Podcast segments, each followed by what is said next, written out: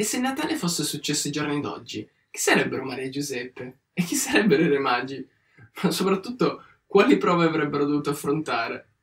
In questa fiaba ho provato a rispondere a queste domande, tornando però al vero significato del Natale, che non è solo regali e grandi abbuffate, no? Anche se cenone di Natale.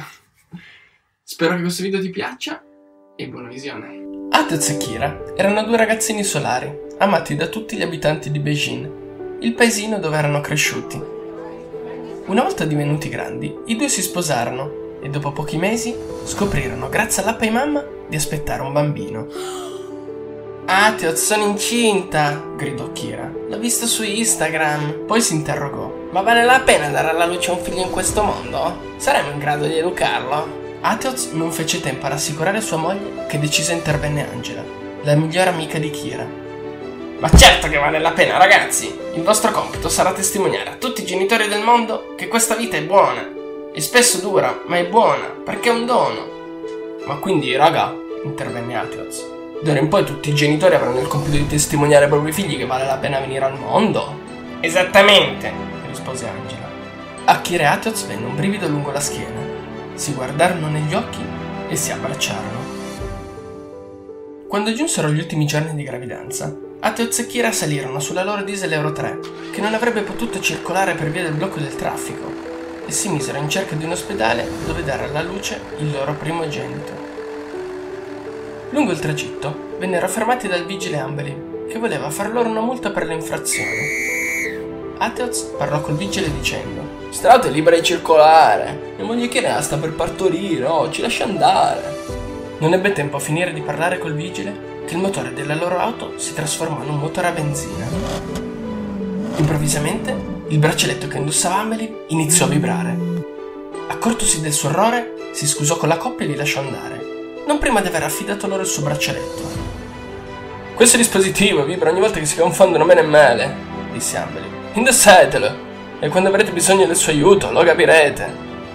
Atez e Kira si misero nuovamente in cerca di un luogo dove partorire, ma era tutto occupato a causa della sagra del raviolo. Atez tirò fuori dalla tasca il suo vecchio iPhone 6 con lo schermo crepato e trovò su Airbnb una stanza dove passare la notte.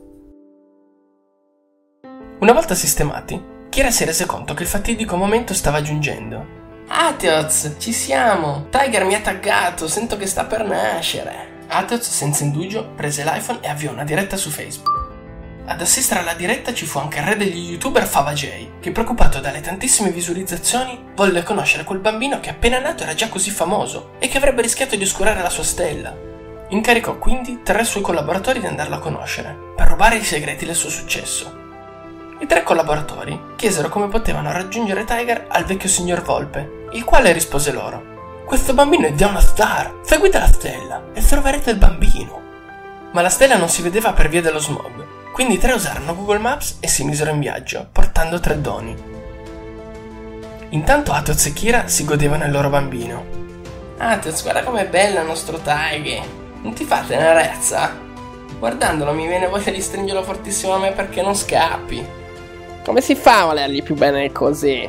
Continua ad abbracciarlo, disse Atez. No, raga, vi faccio troppo un Instagram Stories. In quel momento il braccialetto di Atez iniziò a vibrare incessantemente ed il padrone di casa intervenne dicendo Chissà che ne sarà di lui, qual è il suo destino e se riuscirete a rispettare la sua libertà. Atez e Kira ripensarono alle parole del vigile e tutto divenne chiaro. Il padrone di casa non fece tempo a terminare la frase che giunsero i tre collaboratori di Fava J. Appena lo videro, provarono una gioia immensa, che non avevano mai provato prima. Per questo decisero di non rubare più i segreti del suo successo. Grazie Tiger, dissero i tre. Abbiamo dedicato la nostra esistenza a raccontare alle genti la vita delle stelle. E non abbiamo avuto figli, per paura che non sarebbe stato semplice. Con la tua nascita, che segno di speranza e di futuro, sappiamo che la vita è spesso faticosa ma vale comunque la pena di essere vissuta, perché nulla di ciò che viviamo andrà perduto. Questo giorno segna il nuovo inizio e d'ora in poi il nostro compito sarà raccontare a tutte le genti questa buona novella.